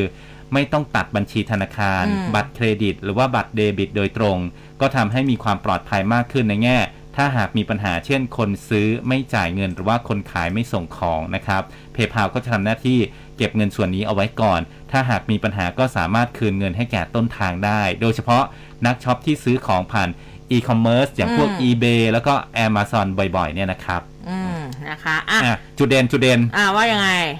อ่า ค่าบริการฟรีเกือบทุกอย่าง หากไม่ฟรีก็มีค่าธรรมเนียมที่ต่ำมากนะครับอืเอมอนะคะอะสำหรับใครที่เคยใช้อยู่นะคะอืมไม่ได้เลิกใช้ไปนานแล้วหรือว่าอ้าว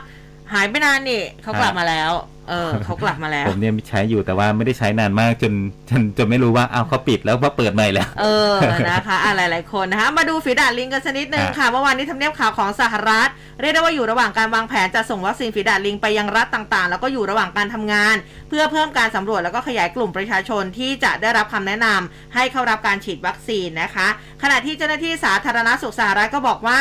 มีผู้ติดเชื้อฝีดาดลิงตอนนี้ 306 รายในสหรัฐค่ะณขณะนี้นะอืมแล้วก็ไม่มีผู้เสียชีวิตนะครัคะบ อันนี้ก็เอามาฝากคุณผู้ฟังนะสำหรับเรื่องของต่างประเทศนะคะ ฮะวันนี้ก็เวลาหมด ใช่ค่ะ เวลาหมดแล้วนะคะ แต่ว่าส่วนเรื่องของเทศกาลหนังกลางแปลงเดี๋ยวอุ้มลงไว้ให้นะคะ หน้า Facebook ของ FM 100.5 ของเราใครสนใจเรื่องไหนก็ไปนะคะ แล้วก็อ่านี่คุณผู้ฟังบอกว่าแม่นาพระโขนงครับน่าจะเป็นยุคของคุณปรียารุ่งเรือง อ่านะคะ แล้วก็คุณเสน่ห์โกมารชุนนะคะไม่อะทันก็เรียกได้ว่าเป็นจะบอกว่ายุคของคุณปรียารุ่งเรืองเนี่ยน่ากลัวมากจริงๆนะคะถ้าใช่นะเรื่องนี้ไปดูเถอะมเออนะคะ อุ้มการันตีว่าน่ากลัวเออแต่ว่าฮะสมัยนี้เด็กอาจจะแบบไม่ค่อยเท่าไหร่แล้วแต่ตอนนั้นอุ้มดูก็เด็กๆอะมันก็เลยเออรู้สึกตอนว่าเด็มันน่ากๆเราลัจะวกลัวเป็นพิเศษใช่นะคะอะวันนี้เวลาหมดแล้วค่ะ ติดตามได้นะคะ ในวันพรุ่งนี้เวลาเดิมตีห้าจนถึงหกโมงเช้าสวัสดีค่ะสวัสดีครับร้อยจุดห้าคืบหน้าข่าว News Update